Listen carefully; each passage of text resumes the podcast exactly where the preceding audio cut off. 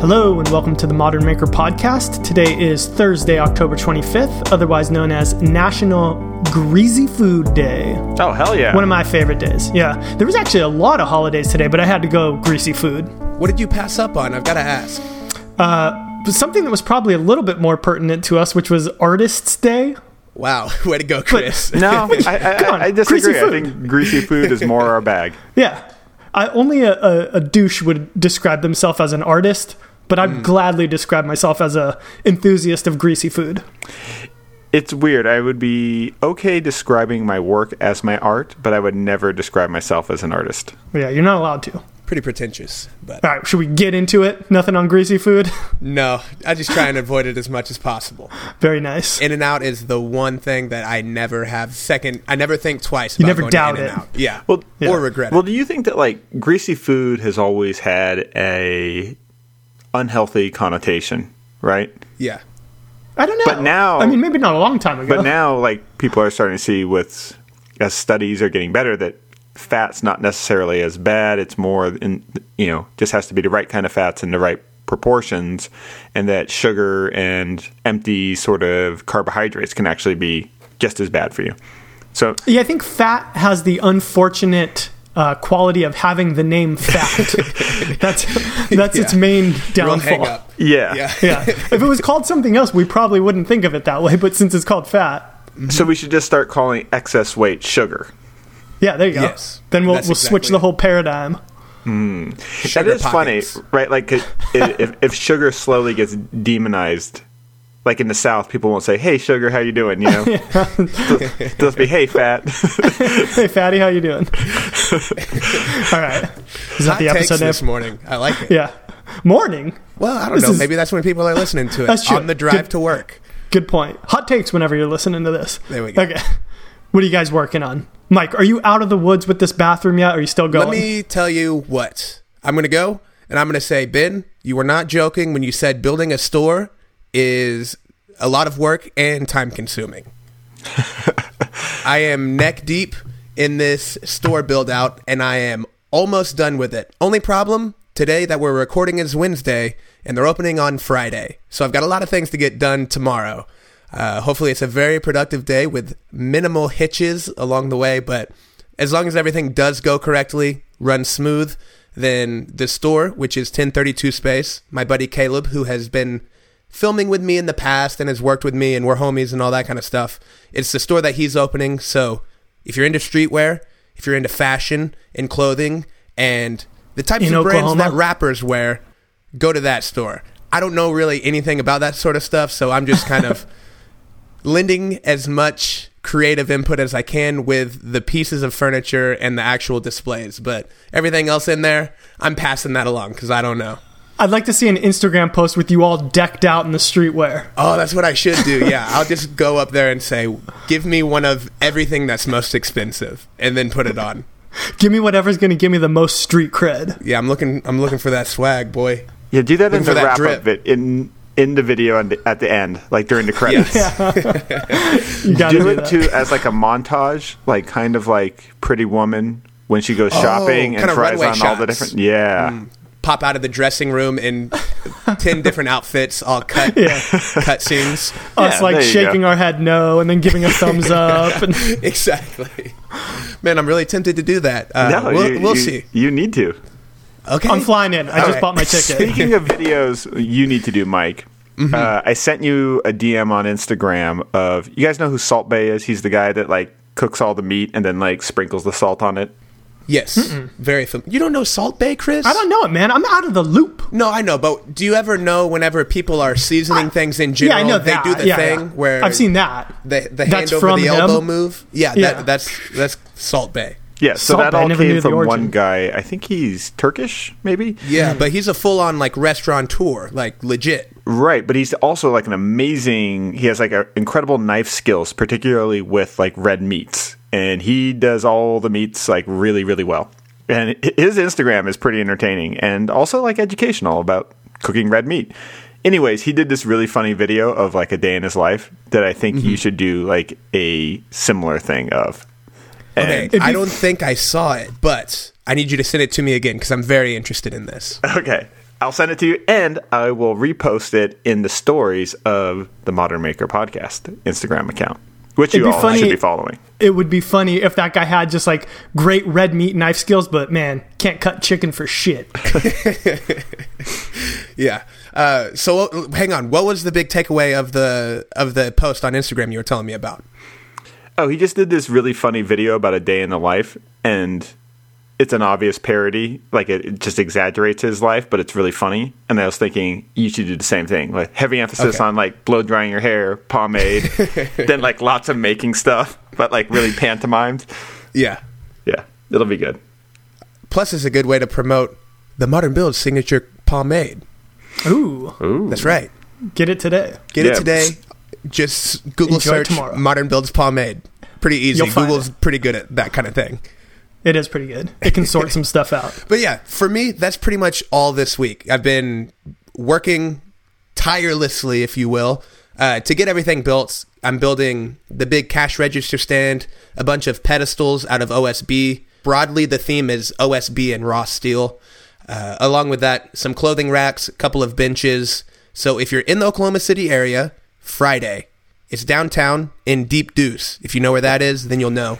But once again, just follow at 1032 space. Wait, wait, wait, wait, wait. we gotta we gotta explore this. You can't just gloss over Deep Deuce. I know it's a terrible, terrible name for like a part of downtown, but No, it's an amazing name. Is there a deep, Is there a shallow deuce? is there a Deep Deuce saloon? no, but there's a Deep Deuce grill. Ugh. Is there ever trouble in Get E. Deep coli. Deuce? Some people do, you know, get themselves into a really deep deuce with the law occasionally, but you know, Deep deuce. deep deuce, deep deuce. I was trying to find the joke there that wasn't like too on the nose with Yeah. the poop jokes. We got it. We got it. Hmm. All right, what are you guys working on? Who wants to go next? Because I'm more interested in what y'all are up to. I'll be quick, so I'll, I'll go next, and then we can give the land share to Ben. So I uh, just finished up building that record player console that I was talking about last week. I'm excited for this project. Yeah, it came out really good. I think this is um, The third record console you've built? it's the it's the third record player console, and you know what? All the record player consoles have been like highly stylized. I think they've been some of my my most stylized projects. That's why I'm excited for it. Every single one of them has been very dramatic. Yes, and I think this one falls in line too. And I think this is actually the nicest functioning of all that I've built so far. And probably because there's almost no function to it. It's just like a stagnant thing, no drawers, no doors, no anything. What's up, Mike? So my big question, Yep. it's functional, yes, but is the record player, the turntable itself, is it built in or is it sitting on a tabletop? It's sitting on top. Oh, okay. So it's But a I- media console. Yeah, I mean, you could. Yeah, I'm kidding. eh, I'm it would- it actually, so yeah, it's definitely slanted towards being a record player console because it has all like a bunch of small partitions for storing records in. Man, that's really smart. Yeah, so it would be the type of thing that like you could technically use it for a you know a TV stand or whatever, but you'd have to figure out something to do with all those little partitions, some a bunch of magazines or something maybe. Totally. Yeah. So, I mean, there's not really much else to say about that. I'm working on editing the video right now, so I'm trying to kind of hustle my way through it so that I can get it sent off really soon and hopefully get it approved and then hopefully get it up. We're shooting, uh, the deadline is Saturday, so it'll be up by then at the latest, but I'd like to try to get it up before that if possible. So be on the lookout for that. It may be out right now. Who knows? Awesome. I'm excited. Ben, what are you up to? Uh, construction on a tiny house has been intermittent. We're closing in on the end, and there's a lot of things like waiting for the electrical company to come and connect power from the pole to the building, waiting for the water company to come and connect it to the main. So we haven't been going full on construction. It's been like maybe two or three days a week lately. Tomorrow, hopefully, or sorry, Friday, hopefully, the planters, which will be part of the septic system and the part that I'm the most interested in, will arrive. And I went and checked them out the other day, and I, I posted a highlight of them on my Instagram in the stories. They're these cool, big precast concrete planters, and they're about nine feet long and five feet wide. And what's interesting is that I've seen planters like this before, and this is a company that makes planters, storm drains, septic tanks, all out of concrete and they have this big like shaker table that like vibrates you know these big industrial molds and do it. How big is the table? Uh, I didn't see it, but they were just telling Oh, me about okay. it. But it's got to be pretty Yeah. freaking huge, though. Yeah. Yeah. Bigger than nine by five. awesome. And what's interesting is that I've seen these kind of planters before, and they always have these kind of like ribs on them and these weird little markings and stuff that I've never known what they were for. But they were showing me how they were going to load them up onto the truck, and it's so they can crane them, and it's. And they're not like a full like you know hole or anything that something goes through. They're just these clever little dents that allow this these loops of chain to kind of slide right in and just catch hmm. enough friction to pick up. So it's like one of those things where suddenly it's like you see this artifact from a different civilization and you have no idea what the use is for. And then all of a sudden it just clicks. Oh, they use it for this thing.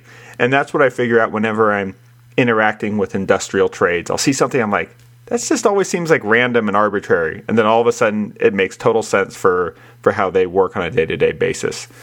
So that's what's going on with the tiny house. And because I've only been there two or three days a week, I now have time to sort of get back to YouTube videos, which my YouTube channel has been uh, so, uh, sorely neglected. Just hit million and then you're like coasting. So there's a few, few things that I'm working on. One is figuring out a way to show more of the design process for the projects. And so I'm experimenting with that with the the Gary Vee project. And it's the table I made with the the legs that are made out of welded pieces of steel pipe. Mm-hmm. And so I tried doing a little whiteboard session where I kind of show the thinking behind the final design. So we'll see how that comes out. That video should be out relatively soon. And then I also built a new chin up bar. And I wanted to do one that was freestanding that didn't need concrete. And me and Mike had been talking for a while about how cool we think like A frame designs are, how it's it's having to come back. All the Yeah. 70s stuff is cool again, including A frame architecture. Coming back. Bell bottoms. So I did an A-frame one out of two by sixes and a piece of steel pipe, and it came out really good. It's just a circular saw and a drill project, so super easy. It's really efficient too for the size base you're able to make. Yeah. It Yeah. takes a really small amount of lumber. It seems like. So when Mike, when you get back, we got to work on the muscle up game. Uh-oh. Oh man. Whew. Okay, I'm down. Can you do one now? Um, I haven't I don't think I yet. could, but I think so. I'm down I could to- probably I'm down do- to train. I can probably do a pretty ugly one. I can okay. do half a one. Yeah. a pull up. Yeah. yeah, we'll, we'll have some sort of pull up challenge. Uh, so I, I knocked that out. It was one of those projects that I always recommend this. If you sort of are out of the shop for a while and you need to get back in, pick like an easy win. And like a big outdoor project made out of two by lumber and just a couple tools is like an easy win. There was no a sort lot of room for error on that one. Yeah. Right. Yeah. So it was it was a fun one to ease back into it. I had the whole, you know, concrete driveway all cleared off and just knocked it out. So that was fun. Got back in the swing of making more DIY project size things. And then other than that, uh, my buddy Christian Dunbar, the furniture designer, was in town, and we're working on that that big cypress slab that you picked up. Awesome. What are you planning on doing with it? Well- are you going to do some epoxy action in there? Yes, so he wants to do an outdoor table. So him and his wife Genevieve Gorder are in L.A. for a few months because she's got TV stuff to do, and they needed an outdoor table for their rental house. And so I'm all got the slab, knock out a project. So he was looking and got some marine grade epoxy that should be UV resistant enough to use for an outdoor table. And as we started planning on the table, we began to suspect that it's not actually cypress; it might be redwood because it smell or cedar because it smells a lot like cedar. And I guess cypress isn't supposed to have much of a smell. So I don't know. Uh, wood mysteries. wood mi- exactly. Yeah, I don't. I really don't know. All I can do is saying. go off the thing that the guy at the sawmill says. But- But, I would be surprised if this guy was wrong. I would because too. he seemed to be like one of those guys that is really proud of the fact that he has a lot of knowledge about woods. Yeah, but those are often the people that are wrong. Right. if you say it confident enough, they'll think you're right. Proud people are always wrong. if, if, yeah, that's a really good point. if there's any wood experts out there, Mm-hmm. and the reason why, okay, so we think it might be cypress because the the wood itself is hard, and most of the cedar that I've used has been pretty soft. Like most cedar I've handled, you can put a dent in it with your fingernail. This Right. you cannot. but it smells just like cedar. Uh, and it has a little bit of a pinkish tint when you sand it. So, uh, so if anybody knows about any weird variations on cypress, then that might be it. yeah. But we'll post some pictures of it, and people can weigh in on what they think the mystery wood is. Name Awesome. that Okay, I've got a couple of really fast questions about it. One, I I assume y'all are going to weld up a metal base, yeah? You got it. Yep. Okay, cool. But my real question is, I guess since you said you're using marine grade epoxy, so it won't yellow, but it it dries crystal clear. It's uh, he's tinting it uh, opaque, like sort of a Oh. whitish. Perfect. Okay, well that was kind of my question. Yeah. Awesome. Sounds fun. But uh, like apparently they have like epoxies that they use for boats that will stay pretty clear, and you, That's that you cool. add additional uh, things to it. The other thing that we sort of did because the the other reason why he wanted to use opaque uh, epoxy is because the voids are pretty big, and that way you could use less. And so he did like a little layer of epoxy, and then he put in a whole bunch of like wood chips and filler and stuff like that, and then Huh. did a little bit of epoxy on top. So uh, should be a fun fun project. Another another slab and and base project, which I think I've kind of hit my quota for them for the year. Like this will definitely be definitely be the last one. I, I, I've been thinking about it a lot. Like I like tables, I guess yeah, it, it, you can fall into a trap of doing too many tables with just different bases. I think. Uh, Too many easy tables, quote unquote easy. You know, like oh, here's the top, and I'll make a base for it. yeah. Doesn't it seem like it's probably the most DIY project? Like it's kind of a first thing to build. Yeah. Wait, say that again, Chris. I'm tables. sorry. I was saying, don't you think that tables are kind of like the the main DIY project because it's like just a first thing that you would want to build. You have a bunch of them in your house. It's relatively simple. Yeah. Like you know, the information is It's simple, useful, and most people need one. yeah. Hmm. Although you could say the same thing about a bed. It's all those things plus it's less intimidating. It's less intimidating. You're right. Yeah. Yeah. Plus, it's an easy way to convince like your wife to go buy tools for the first time. Like, oh, I can whip up a car. Like Yeah. walking through IKEA. I'm sure a lot of dudes could are make that very for less than convinced. $60. Exactly. What? 150 dollars? I could buy the tools for cheaper than this, which is true, and you can probably build it. So, go for it. Do it. Awesome. So earlier today, I shouted out on Instagram that we are looking for some killer podcast topics, and Ben has the list of a few that we really, really liked. I got an absurd amount of DMs, so apologies for not individually replying to everybody, but a huge blanket thank you. We greatly appreciate it. And the ones that we liked, we have, what would you say, indexed them with who said them and what they are. So those could easily be future podcast topics as well. But for the meantime, Ben, what do you got for us? Okay, so this one's from Erica Lynn, and she wrote in Can you share how your childhood experiences equipped and, and empowered you to be such a maker? I homeschool my kids and want to inspire such entrepreneurship and skills. Hmm. So I, I'll start since I had had the most time to think about it. I think the standard answer for this is Legos. People always answer that or like coloring and things like that. But if you drop like, I mean, I have two sisters and a brother, and we all had access to Legos, but we didn't all embrace them the same way. Mm-hmm. So I, I actually think books are. The, this may sound weird, but my answer would be picking books or movies or stories that really showcase making and design as a way for young people to take control of their own life. So for me, the the books and movies that come to mind would be Huckleberry Finn. They like make a raft, and it's their sort of their ability to sort of command the physical world is really inspiring because it made me see making as a a key to unlocking adventure, not just to making things that look cool.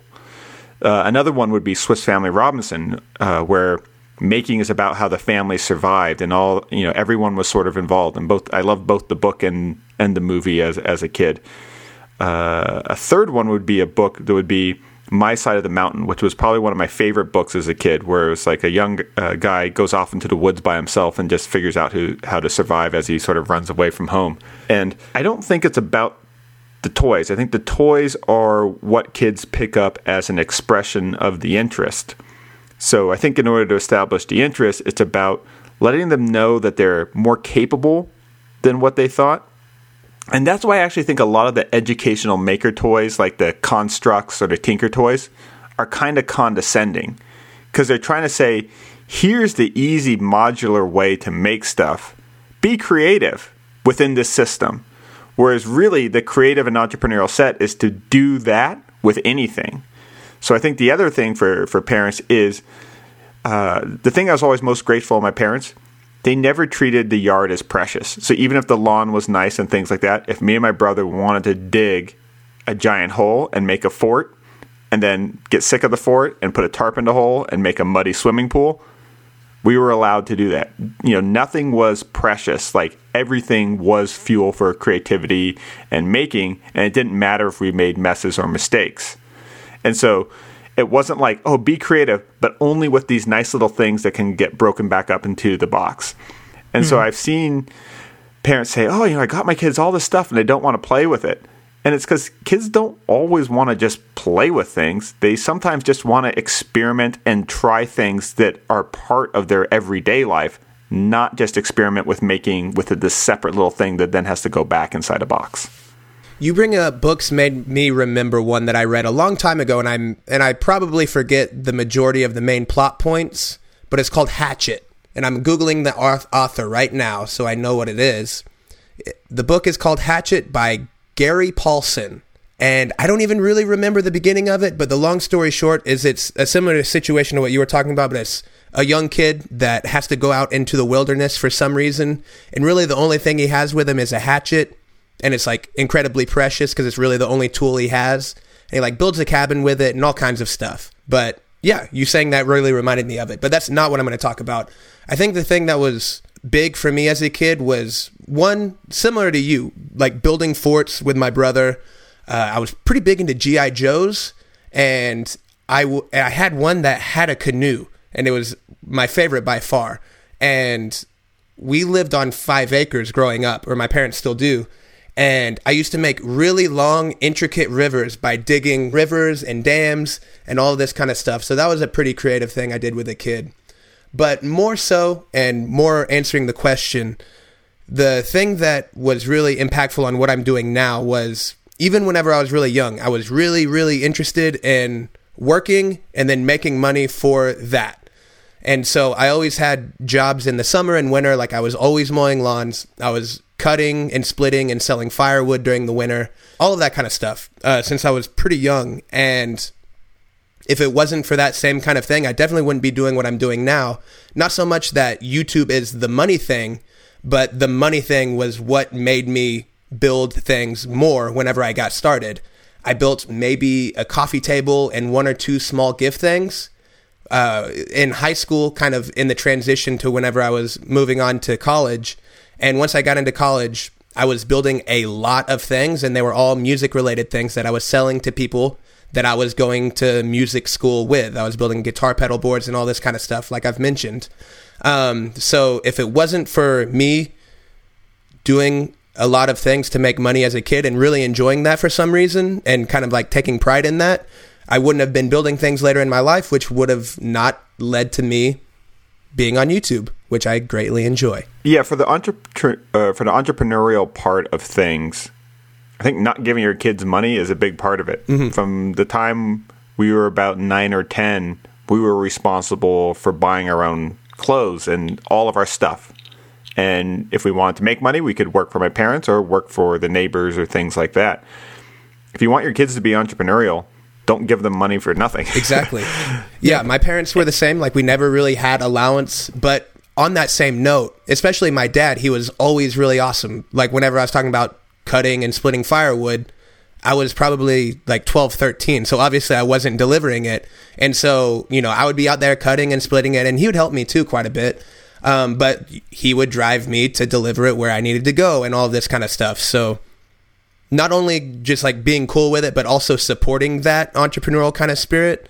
Um, I really, really appreciate my parents for that. That's really awesome. So thanks, guys. I know you're listening. Thanks, mom and dad. Yeah, thanks. Yeah, uh, listening to you guys talk, it actually I was I've just kind of been reflecting back on it because I didn't have an answer going into this, so I'm gonna try to kind of fumble my way through it. But growing up, I, I would say that I came from a relatively entrepreneurial family. Like my grandpa always owned businesses. He owned a bar, he owned a used car business.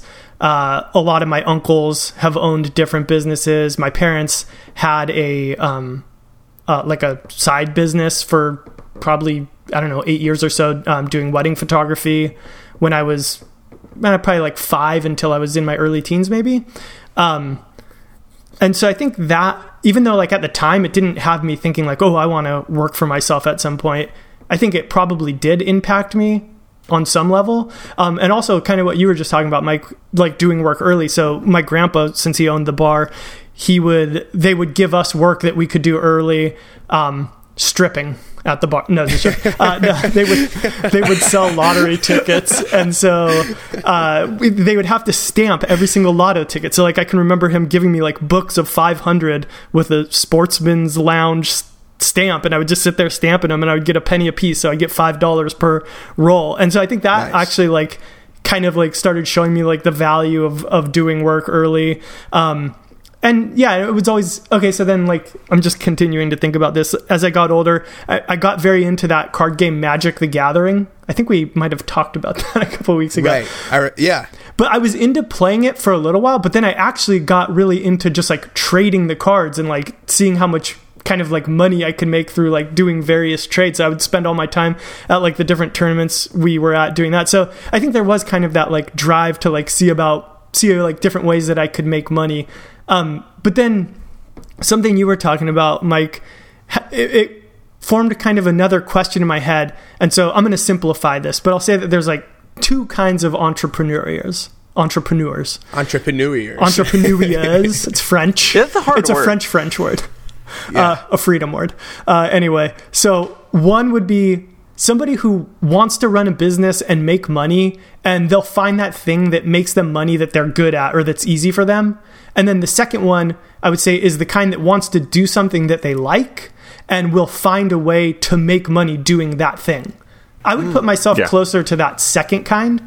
But then what i was thinking about is so if you look at those two kinds of people on the spectrum of all people that exist, would you say that those two kinds of people are really close and the mainstream is, you know, either to the left or the right of them? Or are they actually kind of on complete opposite ends of the spectrum with everybody else falling somewhere between the two? I'm going to do a very cold take, and I, I feel like Ben's got a lot to say here. He looks excited. He's going to I'm going to say the two ends of the spectrum are very close.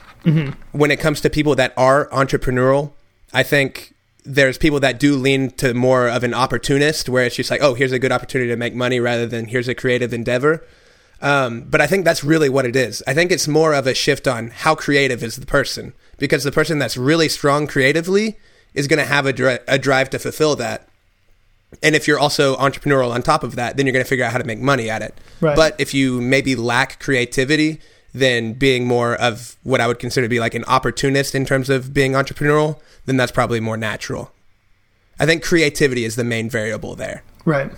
Yeah, I would say that what you're describing is a curious entrepreneur, and then a, an ambitious and confident entrepreneur. Right, would be those the words I'd use to describe those two ends of the spectrum. A lot of my business uh, friends and and people I sort of connect with on that are I'm in this like network of about about hundred entrepreneurs that mostly do digital stuff, and I would say the ninety percent of them are in the sort of really smart, ambitious sort of thing, and then about ten percent are successful photographers, designers, athletes that are in that sort of. They're just more curious. They they're ambitious about questioning why can't I just do it this way? Why can't I make my life about this? This is what I care about. And they kind of put the business stuff a little bit secondary. Uh, they just use it as fuel so that they can go farther in their curiosity. I just had another thought actually too. So to kind of throw back to the early in this episode when we were talking about uh, the Deduce? just yes deduce no the descriptor artist. Does Yes. entrepreneur kind of taking on that same thing where like it would feel weird to describe yourself as that? No, I You don't think so? No, I, like I wouldn't say, "Hi, my name's Mike. I'm an entrepreneur." Yeah, but like, I would say, but I would. Cons- Well, I guess it's the same way I I would consider myself. I'd be like, yeah, I'm kind of artistic. I Yeah. would also say like, yeah, I'm entrepreneurial. To me, it does actually have a very similar feeling. Yeah. Of like, I, I would kind of have like a cringy feeling of describing myself that way. I would cringe if you put that in the bio of your Instagram page. What of it was entrepreneur slash artist? And that's the problem.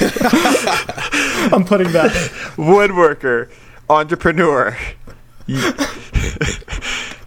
artist, yoga ambassador. yeah. well, that's the problem. It's those people that ruin the word artist and ruin the word entrepreneur. Mm-hmm. If those people didn't exist, I would probably be a lot more open saying, yeah, I'm an entrepreneur. Yeah, I guess I, if anything, I would admit to having artistic and entrepreneurial tendencies, but I would never describe myself Well, that way. I think that's why people like the term maker because it kind of Yeah. can cover the space in It- between. it feels blue collar. It feels like blue collar in comparison. yeah, yeah. yeah, that it is. It's funny. The word isn't douchey. The way it's used is is the problem. Right. But Exactly. it's still not as bad as calling yourself a CEO when you're like a one to three A person startup company or something, right? Yeah, Yeah. yeah. Um, no, but, but back to the thing of, of sort of formative years and well, let's see if we can sort of recap a little bit. Well, hang on. Yeah, let's keep going on it because I feel like I I, s- I got some stuff I can keep talking about. Just warming up. Yeah, so I think one is, is it's it's more about motivation than than singular experiences. And for me it was a lot of books and movies and then those created the motivation and then that led to pursuing things with with Legos, with starting businesses for for making and and building things with woodworking and things like that. And then it was enabled by my parents creating an environment where we were allowed to make a mess, we were allowed to break things, things weren't precious. But on top of that, the I think as a kid, if I remember correctly, it's been a while. I was very focused on the material world, uh, and I think when as an adult, when I look at my friends' kids, I always forget that kids are serious. Like we think of them as silly, but they're not. They're the media and consumer content that they consume is often seems sillier. It's like characters that are animated in a higher pitched voice, and you're like, oh, kids like that, so they're not into serious stuff. But as a kid, I was really serious. Like everything felt really important, right? everything was super dramatic. Like everything felt like the end of the world or the most exciting thing ever. And you mm-hmm. want to get better at things, and you're trying to figure out who you are. So every thing that er, that involved competency, you're excited when you learn to ride a bike. You don't care if bike riding's not special. I was excited when I learned how to use tools. I didn't care if they were really basic hand or power tools every like capable skill I was super excited about gaining as long as I could see a connection to how that could actually be useful to me. That's why I wasn't always super excited about every piece of homework even though it was still skill building because one I didn't make the abstract connection between how algebra would relate to self-betterment because I didn't understand how engineering worked or being a doctor would work which you know those educational uh, skills would be building blocks for those kind of careers down the road. What I did understand was forts and tree houses and rafts and things like that and go karts. And so if I was super ambitious and motivated when you gave me skill sets that connected back to the reality I cared about. If I knew my friends cared about be- sports and things like that, I took you know, getting good at those things really important. As soon as I understood how the values were related to the world as I was experiences, I worked my ass off and wouldn't stop and became obsessed with getting at better at things. The part I just wouldn't take for granted was somebody telling me abstractly, do this thing and it'll be good for you later on. No, no, no. If I if I didn't make the connection, I didn't work. What you said earlier reminded me more about toys was shout out to my parents again because all the toys I remember and all of the toys that were significant to me were toys that were not themselves enough to entertain you. Mm-hmm. So whether it's Legos, I think that's the easy one, right? Or GI Joes or anything like that. They're all things that you have to interact with and you have to build a world around them or you got to be creative with them for them to be entertaining whatsoever. You can't just like look at GI Joes in a non-creative way and get excited about it unless maybe you just really like the way they look or something. But the entertaining thing is figuring out some dramatic story and basically like what i would do is just do a movie in real life with gi joes. Like i would have a plot. He's got to do this he's got to do that. And then i remember whenever i was 10 years old maybe that was when the digital cassette video cameras came into the came into existence the ones that mm-hmm. had the small Yeah. The small the small tapes. Mm-hmm. And my parents bought one of those. And i was completely obsessed with making movies. Me my brother and our our friends that was all we did was at first we would make movies with toys and we would not be in them because we were way too bashful. And then eventually we got like brave enough that we would film everything. And i was always like cameraman slash director and everyone would always get really mad at me because i would be rewinding the tape so we rec- could record new takes of everything Yeah.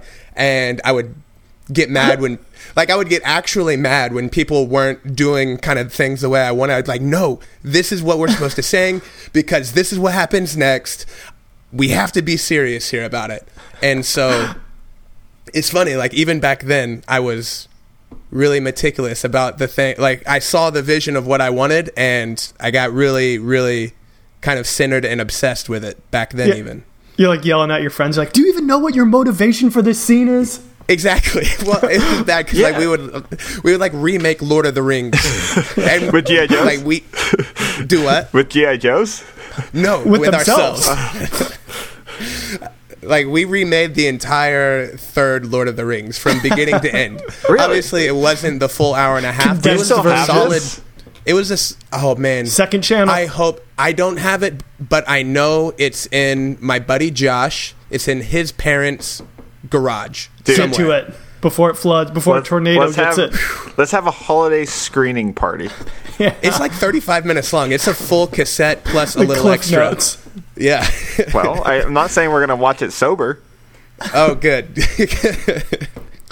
Man, I would love to see that. If I can find it, absolutely. I would upload that to the Modern uh, Maker YouTube channel.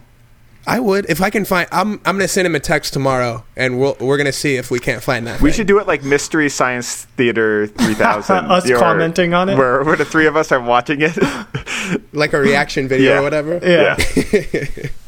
Perfect. But yeah, what about what about you guys? What are some other childhood development things that You- stick out? You know, the, the main thing that sticks out to me when you guys were talking about like toys and stuff when you were little uh, was I always remember me and my brother, who's two years older than me, and his best friend. It was kind of like the best friend of the family, um, Jacob, who would he would just be with us like every weekend, you know, going to like different family parties and everything. And a lot of times we'd be bored wherever we are because there like wasn't stuff to play with. So just making up games out of like whatever few items we could find. I'm Yeah. sure I'm sure every kid does that. I thought we were like the only kids that did it, and I always remember thinking like, "Oh man, I wish I would have written down every game that we've made because we must have made up like a thousand games." I can remember doing like yeah, like stuff like where, you know, there'd be like a balloon with helium in it and like counterweighting it and trying to like get it to go around the whole block, but you couldn't touch it with anything, and just like making up like endless games like that. And so I guess all of that stuff kind of indirectly feeds into you know how I am now or whatever. But um, back to like uh kind of like the entrepreneur stuff and, and what you were talking about mike about like checking out your junior year of high school.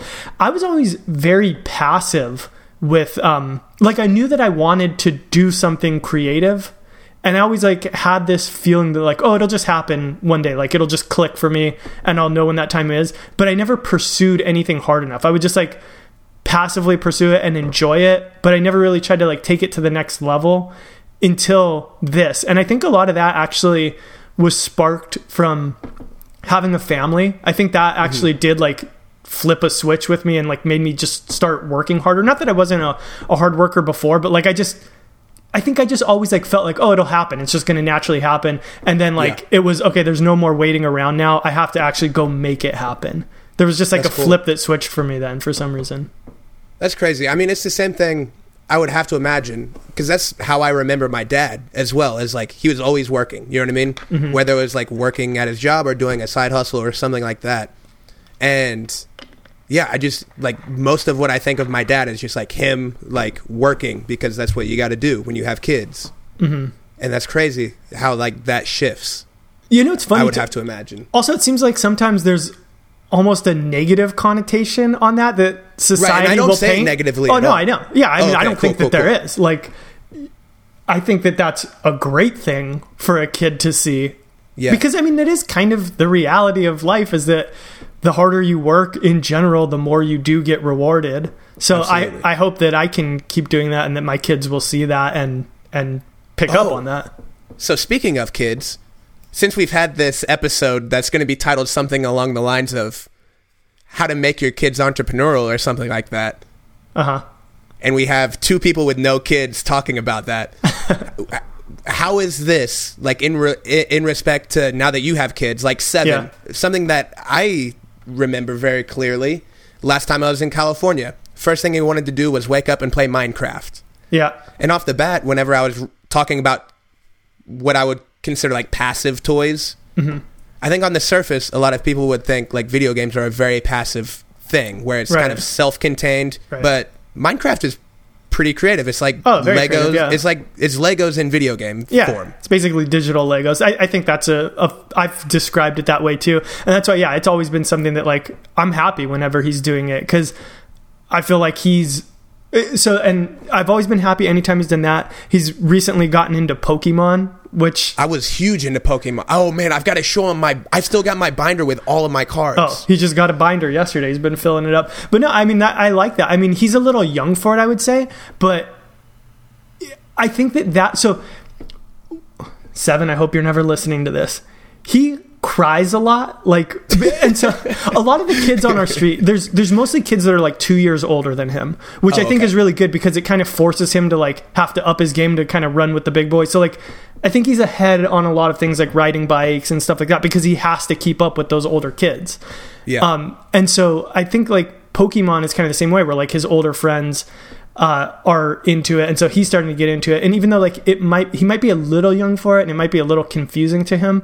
I think that he'll still get ahead, and like there are developmental things that I think can be gained from those types of hobbies or games or whatever. And so I mm-hmm. like to see him doing that kind of stuff. Absolutely. I, I think it's so dismissive when you hear adults say, oh, they're just playing video games. What a waste of time. And they don't even know. Whenever I hear my friends with kids say that, I go, well, what kind of video games are they playing? Are they playing a role playing game? Are they playing first person shooters? Are they playing strategy games? Are they playing SimCity? W- what type of games? There's a huge difference. Yeah. And I remember collecting baseball cards and football and basketball cards, and it wasn't about the cards. I didn't care about the cards. I cared about it because it was a type of currency and commerce that I could understand and be a relative expert with in my community. It was a mechanism of power and influence and and uh, financial status that was all kid scaled, right? Like it was within the things that we could afford to buy the packs. And we got really good at, I even remember there's these one types of packs and they'd have these special cards in them, but they wouldn't be in every pack. And me and my brother both noticed that those cards were a little glossier than the other cards. So we got really good at in the store, sort of like feeling the pack and kind of sliding it between our fingers. And if we felt that there was a definite slick point in it, then we knew there was one of those glossy cards in it. And so we would just buy those packs and increase our odds of getting these special cards, which were worth more money. And that's not important to get these special cards that are now probably worth like $6 at the most it's important Yeah. to apply strategy for your own self betterment and to figure out the world around you and the mechanisms of power. Uh, that's the the important takeaways, and that can happen in all sorts of different avenues. If your kid's playing a lot of video games, do you know whether or not they're good at it? right? Like, right. uh, are they creative at it? Are they someone that's really meticulous? What kind of player are they? Are they just a really precise and methodical grinder, or are they someone that's really creative and figures out hacks and things like that? Right. Real, real quick, just because I, uh, I feel like I put him on blast about being a crybaby, and I Just in case I you're never listening to finished this that in the future, Seven. yeah. Sorry, seven. No, I was going to say I actually find it kind of encouraging because I think it shows competitiveness. Yeah. and I, I, hope that he is competitive because I was always very uncompetitive when I was young. Like I, I liked, I was self-competitive. I liked to be good at things and would try to get better. But like, if I played basketball or whatever, like I was not hyper competitive at all. I just like, oh, I just want to play for fun or whatever. And so I actually hope that that is indicative of him being competitive. And because most of the time when he's crying, it's like, you know, out of like frustration of like not being able to quite keep up with the seven year olds or whatever. Um, right. And so, yeah, I mean, I just, I hope that that is the reason for that. Otherwise, he's just a little baby. Awesome. Well, what are you guys obsessed with this week? You've been watching anything new, exciting, out of the box? Yeah, I, I, okay. I don't think I talked about this before, but well, first off, basketball is back. Yes, so yeah. I'm loving that. Even though the Lakers are zero three. Yeah. How about that LA fight? Yeah, it was. Good. You know, I had said. I remember saying Paul. that night. I was like, oh man, this is going to be like a playoff type environment for tonight's game because you know, the Rockets are supposed to be the number two team. They're coming off a loss in their first game, home opener with LeBron. I was like, yeah, people are going to be like, I think, Amped. I think it's, yeah, I think it's going to be going off, and it did. But um, well, way to go! You put was, it in the air. I was actually going to talk about a different LeBron thing, which is, have you guys watched that show, The Shop, on HBO? No, I heard good things though. It's pretty good. Yeah, like it's only they've only had two episodes so far. I don't know what the deal is. It's like a I don't know if it's a mini series. It seems like one came out and then like a month later another one came out. It's basically just him kind of shooting the shit with contemporaries, different famous people, rappers, other athletes, that kind of stuff. Um, but he does seem like pretty um, open, I would say, you know, as much as he can be. Uh, it, it's definitely like a different side of him that you see compared to, you know, being interviewed post game or on ESPN or whatever and yeah, it's pretty enjoyable. I, have I found it really interesting. I think that anybody would enjoy watching the uh, few episodes that are out. I think there's two. Awesome, Ben. Do you have one? You go. I'm thinking. I'm All right, so I'm going to shout out someone from Oklahoma City, a maker, and their Instagram is at basic b a s i k with I think three underscores in a row. It makes one kind of long solid line I don't know the person's name. I don't know anything about them except they make furniture and built ins in Oklahoma City. And he does a great job. He recently just put out a sliding barn door with a steel frame and glass inserts for the panes. And it looks really, really great. So check that out. Uh, basic with a few underscores. I think if you just search basic with a K, B A S I K, you'll be able to find it pretty easily. Um, Found it. In fact, in fact, on the podcast Instagram, I will share the post of the barn door to our story so that you can see that. But mm, really cool stuff that he's making. He's from Oklahoma City, so shout out. Got to show some love to the homies. Yeah, good use of asymmetry, and they also mm-hmm. do the edge profile from architectural profiles like I beams and angle sections, they use them well to make steel bases for things having a little more relief and and uh, detail. That's pretty cool. Another thing I thought that was cool that they did was there was a staircase that had a round handle going up the stairs, and they just wrapped it in leather. And I thought that was a really cool look. It was something really simple, but just kind of elevated it a little bit. So check them out B A S I K with a few underscores. All right. So Mine is an unusual one, especially for me, but it's safety gear. Ooh. So I've been, I've been having to do some posts for Amazon Spark, which is a is a sponsor that we have. And yeah, if you're ever interested in what I'm buying on Amazon, go go to the Amazon app, go to Amazon Spark. It's kind of like Instagram but for Amazon products. Mm-hmm. And search for modern builds or homemade modern and you'll you'll see some of our posts and uh, I post most of the things that I buy on Amazon.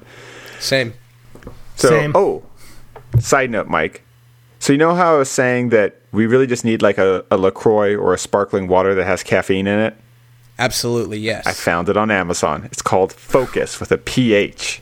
So ah. it has like they got caffeine. Some, art, some, artistic entrepreneurs came up with that. Yeah, yeah. so they got caffeine I think it's like caffeine from like green tea. Oh, okay. And so it has like the equivalent of like three cups of green tea caffeine in each can. S- comparable flavors to Lacroix. Uh, they even have an unflavored one where it's just like club soda with caffeine, which is kind of nice. amazing. Um, Z- uh, no calories, but still a little boost. So basically, like a zero flavor caffeine is what they're adding. Yeah. Awesome. I like that a lot. You know, I've never tried it, but if I did and I didn't like it, I would leave an Amazon review that says, this stuff fucking sucks with a pH. Hey, the cool thing is we didn't have to bleep that one because it wasn't a curse word. That's right. it's a That's pH. so, Perfect. Uh, but Okay, anyway, so here's a side question, really quickly before we send this to the outro. How much coffee is too much coffee? uh, more than three cups a day. Okay, cool. But, Man, uh, he knew wait. it. So, Well, I figured he might. but back to obsessions. So I've been documenting the different combinations of safety gear that I've been wa- been wearing. So it's like if I'm in the sun working outside, gotta have the mullet hat. But sometimes mm. you still need a face shield. So it's important to have the three quarter face shield because that works with a hat. Right. Whereas like the full face shields often you can't wear a hat or they don't work well with ear protection. Mm-hmm. Or they don't work well with a dust mask. So I've been going through and sort of documenting here's like the different combination of like face mask, eye protection, face protection, ear protection, sun protection, and then also adding in some welding s- stuff as well. And the reason why this is all important is because I've been thinking more about yeah, I still think the number one reason why people don't wear safety gear is because they forget or it's uncomfortable. Mm-hmm. Right. Uh, and comfort, I think, is actually really important because if it's not, if it's an annoying thing, it's just becomes so easy just to be like, nah, I'm not going to do it. Yeah. Um, so finding the stuff that's like really good and comfortable and that works for you, works with the way you're built and the way you work, I think is, is good. And speaking of that, this isn't just so that we can repost other people's stuff. It's because we are working on some of our own gear. Notably, we got the sample back for the prototype of our welding jacket, and it is awesome. Fire! It's so pH. good. Fire it with a looks pH. so good. So I don't know about you guys, but every time I or my introduction to welding jackets was in a college workshop and it was just the nastiest, grossest garment. And the shop teacher would always yell at us for not wearing them, but like no one wanted to wear them because they were disgusting and they were like scratchy and they smelled bad. Burlap sack. Right. So they're they're a pretty regrettable piece of apparel in general. Um, but they're important because they, you know, get a lot of sparks, and if you have clothing that you care about, then you'll get a bunch of little burn holes in it.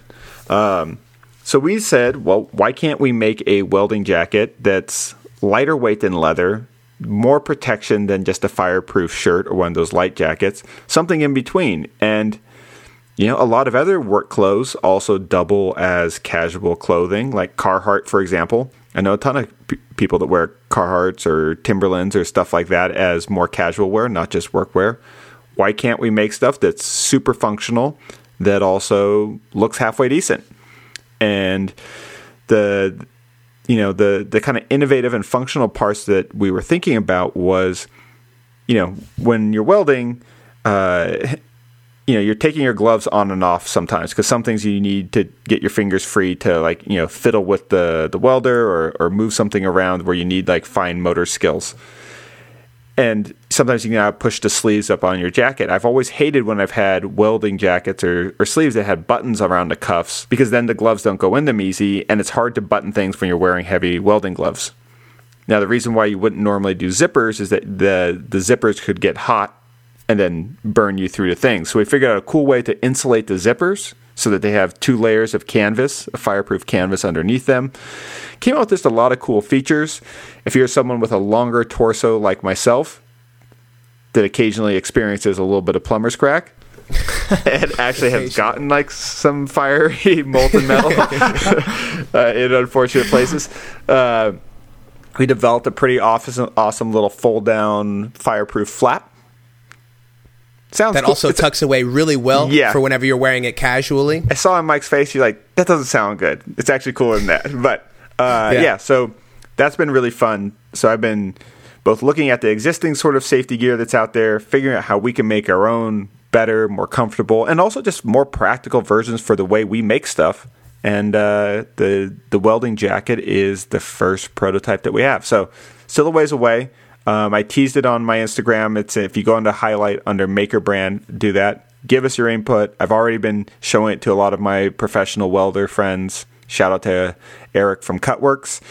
And uh, yeah, doing some cool stuff.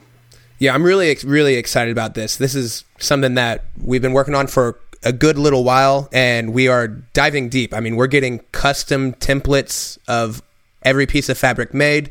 We're sourcing the fabric itself that's lightweight, fire resistant, all of that sort of stuff. So this thing is no joke in terms of the way we're developing it. So I'm really excited about it. But there will be big announcements at a more timely portion of the podcast episode in the date. future rather than at the very end. So Yeah. stay on the lookout for that. We're not going to talk about it too much. But thank you guys for listening. We hope you enjoyed this episode. We're coming up on an hour, so I think that's a great place to end it. It if you're not already, follow us at Maker Brand, where you can find more about what we're making and go to makerbrandco.com where you could purchase the wares that we have for sale. That's right. We have woodworking clamps. They're the best in the game. I'm just going to say it. Find clamps stronger than what we make. Also, we sell the best woodworking finish for oil based projects or projects that require oil based finish. It's called Simple Finish. Two coats, you're done. It's idiot proof and it looks great. Links for that are in the podcast notes. I'm going to do this whole outro over again. I'm doing a really bad job at it. That's fine. It's fine or There's no? only only our parents are listening to it anymore anyway. At this, well, yeah, because I, because I'm doing so bad, everyone tuned out. My mom's like, I'm not buying Simple Finish. Yeah.